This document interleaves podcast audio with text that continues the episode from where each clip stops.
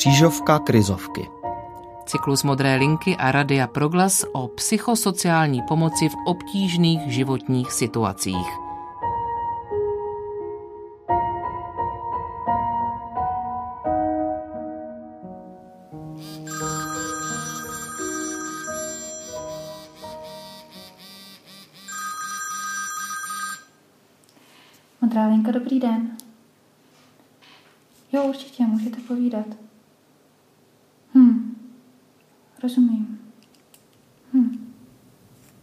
Linka důvěry. Místo, kde mnozí lidé již našli útěchu, povzbuzení pro další život. S mikrofonem jsme se vypravili na modrou linku, kde jsou každý den konzultanti připraveni reagovat na široké spektrum témat – v době návštěvy jedna žena byla k dispozici na telefonu, v druhé místnosti další na počítači. Jak jsem se dozvěděla, v případě potřeby jich bývá více. Zajímalo mne, co právě s klientem na četu řeší. Mohu mluvit jenom v obecné rovině, protože jedna z důležitých věcí na lince je anonymita, kterou zdůrazňujeme a dodržujeme, protože klienti mají možnost vlastně se zvěřit s čímkoliv a zůstává vše mezi nimi a pracovníkem. V obecné rovině volají, když jsou v nějaké krizi, tou krizí pro ně může být cokoliv, eh, nějaká nečekaná událost, se kterou si neví rady, která přesahuje jejich běžné zkušenosti, jejich běžné zvládací schopnosti, volávají kvůli vztahům, kvůli problémům v práci. Přemýšlela jsem, Zda se v něčem liší telefonický kontakt a chat. Rozdíl je v tom, že na chatu vlastně neslyšíme hlas toho člověka, takže jsme ochuzení o nějaké ty neverbální signály, ze kterých můžeme číst ale vlastně mm, je to podobné jako na tom telefonu, jenom je potřeba počítat s tím, že než se dobereme jádra věci, trvá to déle, protože eh, jednak psaní trvá déle a eh, jednak vlastně ten písemný projev vyžaduje třeba větší ujasňování, upřesňování. Poté, co telefonát ve vedlejší místnosti skončil, i od mladé slečny jsem chtěla vědět, čeho se týkal. My tady jako linka zachováváme důvěrnost, takže vám nemůžu vlastně sdílet žádný příběh konkrétní. Lidé nám volají opravdu s různými tématy, od vztahu po nějaké osobní krize, může to být rozhodování. Volají nám i lidi, kteří se třeba léčí někde jinde a mají prostě těžkou chvíli a potřebují si s někým popovídat, někoho slyšet. Zajímalo mne, kdo může být pracovníkem na lince důvěry. Mhm, tuto práci vlastně dělají lidé, kteří jednak mají vzdělání bakalářské v sociální práci nebo psychologii nějakém jako vymezeném humanitním oboru a také musí mít kurz krizové intervence, který je velice prakticky zaměřen a mimo jiné jsou ještě zacvičení, než nastoupí přímo do té práce, takže opravdu to nemůže dělat kdokoliv, jako ty lidi jsou hodně vybíráni. Zeptala jsem se také, jaké hovory má nejraději a co jí práce na lince dává. Já mám asi nejradši rozhovory, kde na konci opravdu slyším, že se vlastně změnilo něco. I třeba na hlase slyším, že ten člověk má víc energie, cítí se nějak líp. To je asi ta nejlepší odměna, když člověk má pocit, že ta jeho práce vlastně má smysl. A když i jako ten klient sám řekne, že se cítí líp, tak to je, to je nejlepší.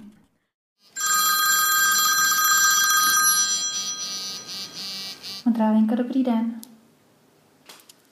Ano, můžete mě přepojit. Rozhovor netrval dlouho, přerušil ho další klient. To je prý časté.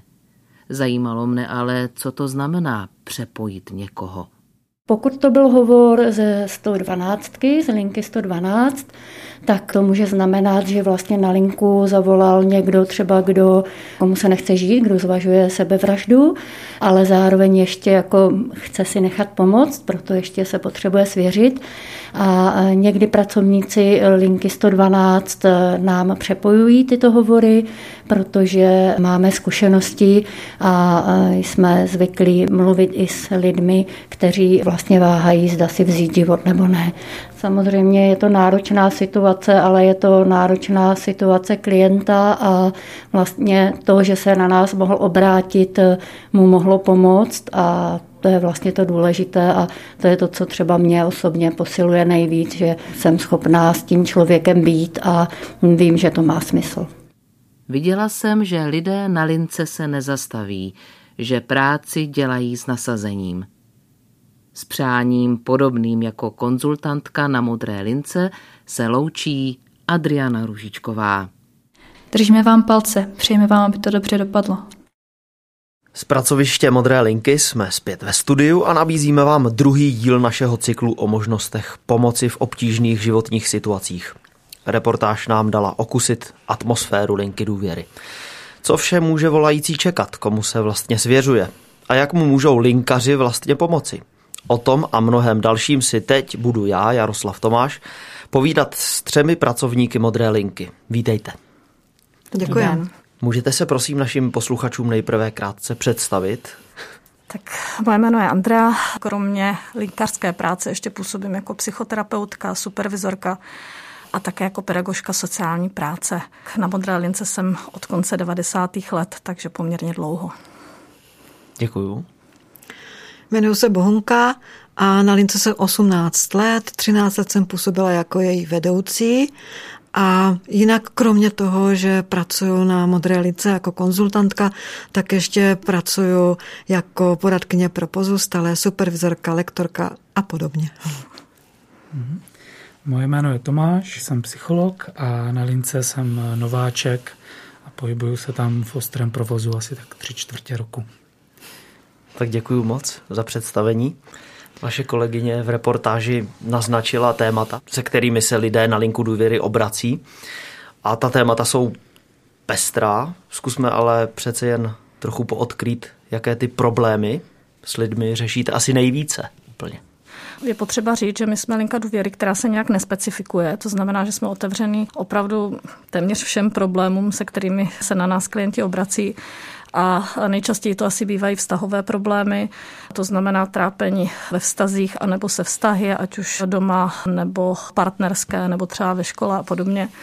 Další takový jako velký balík je potom osobních problémů, se sebou samým, se smyslem života, s tím, že si třeba sobě člověk nevěří a nebo zažije nějaký propad je tam toho ještě mnohem víc a možná dodám, že vlastně ty krize můžou být od těch akutních, rychlých i po nějaké dlouhodobé vleklé problémy. Máte představu, jaké důvody vedou lidi třeba k ukončení života? Těch je také celá řada a vlastně je to velmi subjektivní. A někdy to bývá ta nějaká náhlá ztráta, něco, co, co nečekáme, ale jindy to může být třeba nemoc, která neodchází a která třeba trvá ale může to být také vlastně cokoliv, co si, co si hmm. představíte, hmm. co lidi prožívají a nějak se jim v tom nedaří. Já bych navázala na kolegyni, my nedefinujeme, kdy má člověk mít krizi a kdy ne, ale ten člověk si definuje sám, jestli je v krizi nebo ne, protože pro každého tím krizovým spouštěčem je něco jiného. A i u těch sebevražených tendencí je to právě u každého něco jiného a může to být zcela subjektivní, co nám se může zdát jako něco, co bychom zvládli v pohodě, tak pro někoho to v pohodě není a u někoho to taky může být ta pověstná poslední kapka, třeba nějaká drobnost. A hraje v tom nějakou roli i třeba zdraví volajícího, nejen ty sebevraždy, ale i co do krize obecně zdravotní problémy se u nás objevují a může to být zase od, jak říkala kolegyně, od nějakých vleklých problémů, které člověka dlouhodobě trápí a přidávají se k tomu další věci, které se nabalují. A nebo to můžou být také třeba náhle nějaké úrazy a náhle věci, které člověk nečekal a spadnou na něj a zahltí ho. Mhm. Třeba deprese jako nějaká duševní nemoc k tomu samozřejmě také nepomáhá a někdy vlastně, pokud tomu člověku není pomoženo, tak té hluboké depresi ho napadají ty sebevražené myšlenky častěji. A když jste se ptal na zdraví, tak mě třeba napadá mentální anorexie nebo jiné poruchy příjmy potravy, které toho člověka také přivedou na hranu, pokud mu není pomoženo, na hranu života a smrti. Bavíte se s lidmi třeba i o sexuální oblasti života? Určitě. My jsme byli původně linkou pro děti, pro děti a mládež, původně do roku 2011. A otázky sexuální, potažmo otázky týkající se mého těla a dospívání a navazování vztahů včetně těch sexuálních vztahů, tak s tím jsme se setkávali poměrně často a setkáváme se dodnes a samozřejmě teď máme ještě i tu populaci dospělou, která se potřebuje s někým bavit, v bezpečném prostoru o těchto tématech, protože někdy je těžký se bavit se někým, třeba byť by to byl blízký člověk. Něco se stydí člověk vyslovit sám před sebou, natož před někým blízkým a proto anonymní pracovník linky důvěry může být opravdu tím vhodným, s kým se to dá probrat. Další taková z ohrožených oblastí je oblast závislosti. Dá se nějak pomoct v té závislosti, protože to už je takový přepad, tam je člověk většinou tlačen hodně už do kouta, je to taková krajní situace. Hmm. Závislí lidé nám volají zřídka nebo eh, píší. Spíš, kdo se na nás obrací, tak jsou jejich blízcí. Protože služeb pro závislé je mnoho, ale blízcí si potřebují nějak ujasnit, jestli to třeba ještě OK, nebo už to není OK doma. A když už se to eh, zase dostává do velkých problémů, tak potřebují slyšet, co mají dělat. A tam samozřejmě spíš pracujeme s těmi blízkými, nemůžeme nějak ovlivňovat člověka, který nesedí na té druhé straně ale samozřejmě jsme otevření pro tyto témata. Kde získáváte ty kontakty na, na ty blízké lidi třeba? Protože ten člověk zavolá, chce se s něčím svěřit, s něčím hodně osobním třeba. A možná já, když se tak vžiju do té situace, tak bych asi nechtěl, aby třeba někdo můj blízký to řešil. Kde ty kontakty berete? Jestli přímo on, ten člověk, pak nakonec se s ním dohodnete, anebo je to i na nějaké vaší invenci, že najdete ten kontakt někde z jiných zdrojů. Hmm. Jak jste dobře zmínil, že by to mohlo být ohrožující, tak eh, pracujeme opravdu anonymně a dodržujeme nějakou důvěrnost. Takže není to tak, že my bychom ty blízké lidi oslovovali, ale dáváme nabídku třeba těm lidem, kteří volají, že můžou i naše kontakty předat dále. Vždy ten kontakt eh, jako směřuje od těch lidí, kteří mají, mají potřebu třeba si s námi popovídat nebo zavolat nám a potom pracujeme s tím, kdo, kdo volá. Je tam nějaká hranice, kdy se může toto pravidlo porušit? Kdy třeba je už to tak závažné, že je potřeba se spojit s policií?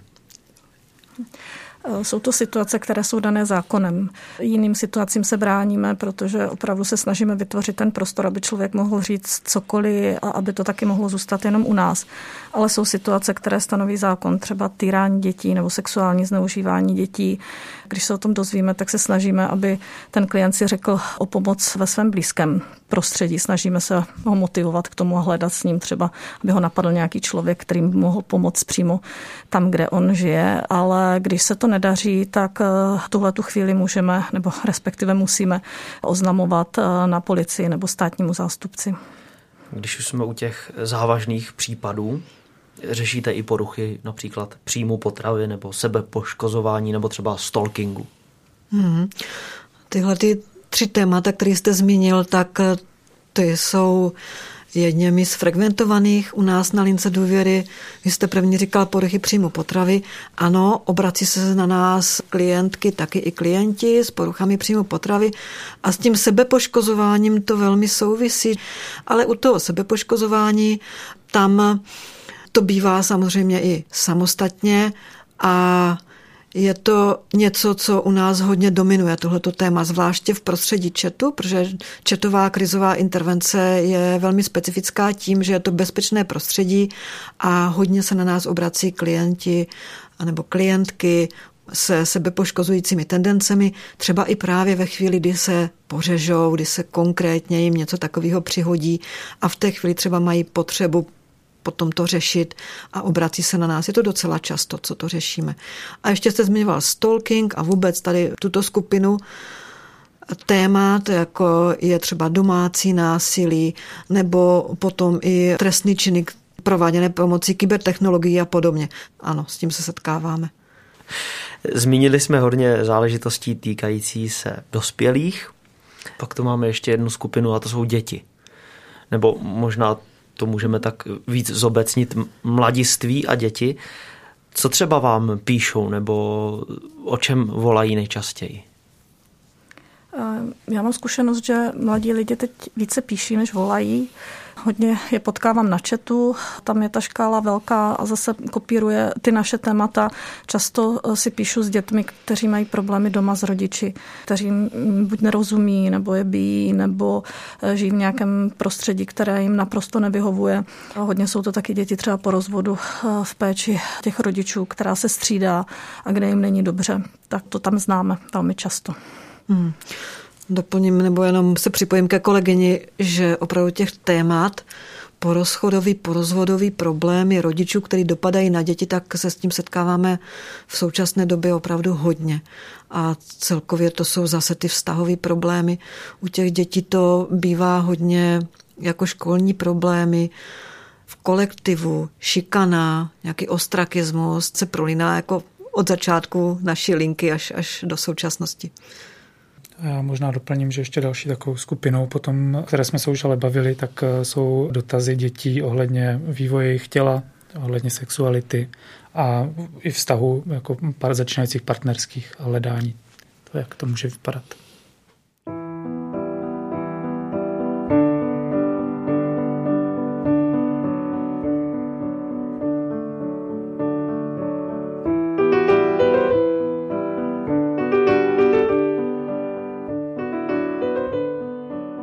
Se dostáváme k tomu, jak vlastně se dá lidem v obtížných životních situacích pomoci. Dá se nějak zobecnit, jak takový hovor probíhá, nebo jak by měl probíhat?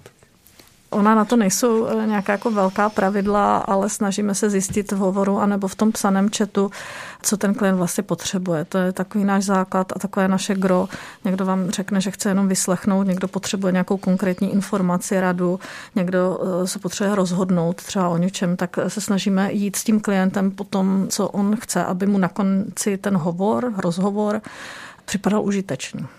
A jako základ toho, co říkala kolegyně, je opět jsme u toho lidského vztahu, protože my tam nejsme za experty, kteří, kteří vyřeší každou krizi, ale za toho bližního, který je zrovna v té chvíli s tím člověkem, který prožívá něco těžkého a každá krizová intervence začíná nějakým dobrým navázáním vztahu s tím klientem, ať je na dálku, ať je tváří v tvář, ať je četová, tak dobrým navázáním toho vztahu a někdy to je taky o tom, že jenom s tím klientem jsme.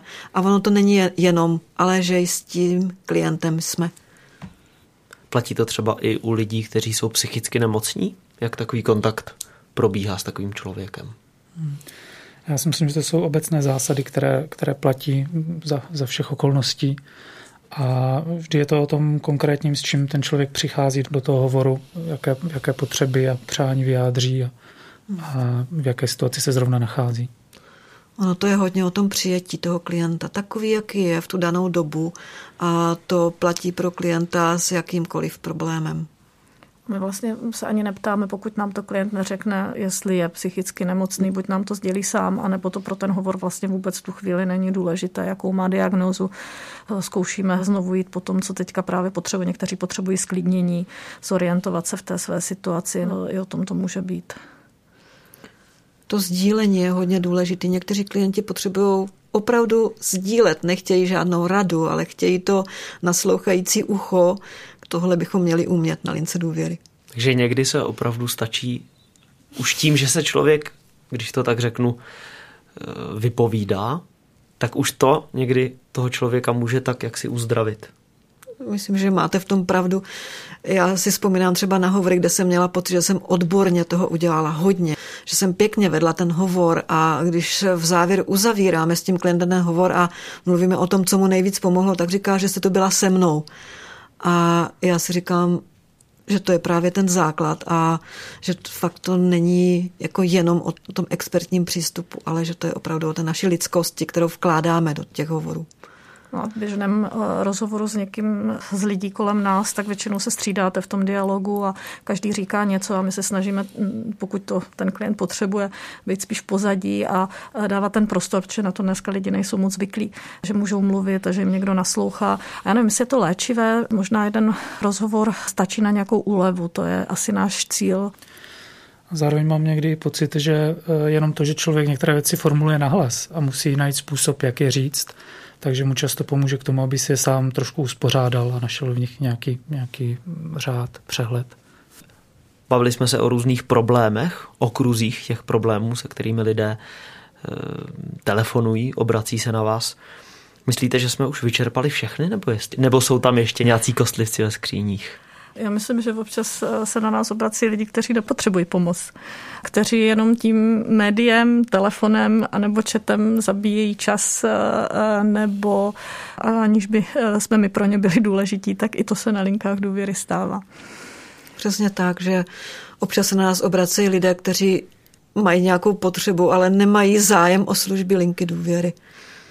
Když vás poslouchám, přemýšlím, co motivuje pracovníky dělat tuto práci. Co je ten hlavní motor hnací? Hmm. Pro mě to určitě o tom, že je to práce, která je něčemu užitečná, že mám pocit eh, toho, že ten den hm, jako k něčemu byl a zároveň eh, je to práce, která je velice pestrá protože se s těmi lidmi setkáváme v různých jejich životních situacích nad různými tématy. Zároveň to nikdy není stereotyp, protože nikdy nevíte, s čím hmm. ten klient zavolá nebo napíše. A je to takové dobrodružství a i po těch letech vlastně kromě té užitečnosti, takové to napětí a takové to, že tam vlastně jako nevíte, co přijde a zároveň to může být velké nebo malé a zároveň to může být užitečné a nebo se to někdy nepovede, tak eh, to se v mnoha jiných zaměstnání nebo profesí nestává. Já se připojuju k tomu, co říkali kolegové, že je to práce, která mě dává nějaký smysl, je to taky adrenalin, ale taky to je práce, u které nemůžete říct, že byste někdy měli hotovo, věděli všechno, všechno zažili a tohle mě na tom baví, že to je práce, ve které máte možnost pořád si něco nového učit. Třeba z vlastních chyb samozřejmě, ale je to pořád rozvojový. Říkáte, že nikdy nemáte hotovo. Stává se, že si nosíte tu práci domů? Učíme si je nenosit domů. Hmm. Učíme se eh, vystupovat z těch příběhů. Na začátku té profesní kariéry jde to trošku hůř a prostřednictvím nějakých supervizí, setkání s kolegy, povídání si o těch příbězích a to, co nám pomáhá z nich vystupovat, tak eh, později už to jde třeba o něco lépe.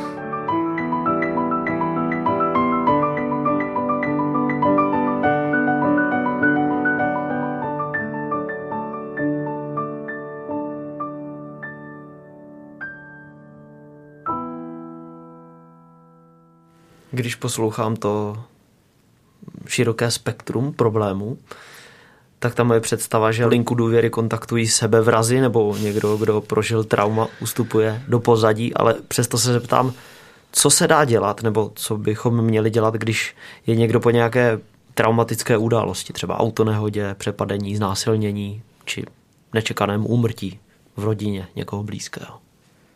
Především postarat se o sebe má právo na pomoc, má právo na péči, má právo nebýt na to sám především.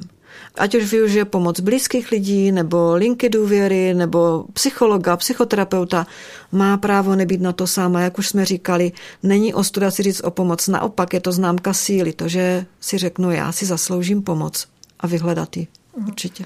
Mnoho lidí to právě v sobě nechá být. Myslí si, že to nějak jako přečkají, přežijí ale zvláště traumatické události pak přerostou často v posttraumatický stresový syndrom.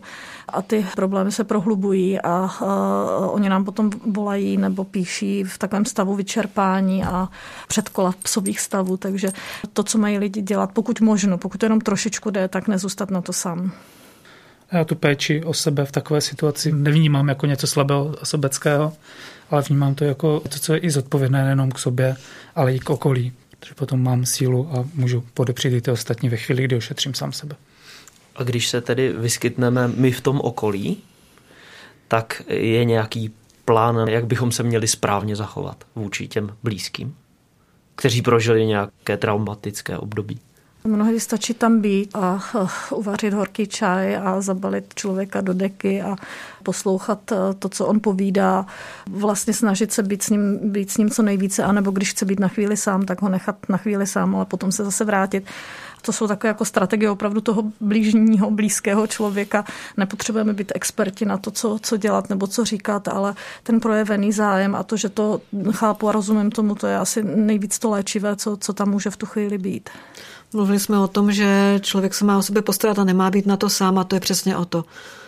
Jde o to, aby ten člověk tam opravdu byl, byl třeba, pokud to jde fyzicky, nebo třeba dneska online, třeba když je dělí dálka nebo za jiných okolností a nabízel jenom to lidský spolubytí, to dělá nejvíc. Hodně lidí se bojí vstupovat právě do těch kontextů náročných životních událostí, když někdo někomu umře nebo se stane něco, nějaký úraz, nehoda a podobně a raději neudělají nic, ale nabídnout pomoc, i když prostě nevím, tak je daleko cenější, než teda jako stát povzdálí a neudělat ten krok. To je hrozná škoda. Máme hmm. kolem sebe ty lidi, ale že často ty lidi nemají tu odvahu. Vždyť já nejsem ten odborník, vůbec ne. Ta lidská pomoc, lidská péče, mezilidský vztahy, to je prostě něco, co je hojivý a co pomáhá. A asi bych nedoporučovala tu strategii, už o tom nebudeme mluvit nikdy. Protože to nadělá zase v duši větší zmatek, než když se o tom mluví. A jenom doplním, a nic se vlastně nestalo. Aha. Říkají pracovníci Linky důvěry, kterým tímto děkuji, že se s námi podělili o své zážitky a hlavně zkušenosti z práce na linkách důvěry. Děkuji moc. Vidím, že i přes ty roušky se usmíváme. Děkujeme. tak vám přeji, aby jsme se usmívali i dál, i v těch obtížných situacích. Děkujeme. Naschledanou. Děkujeme. Naschledanou. Naschledanou.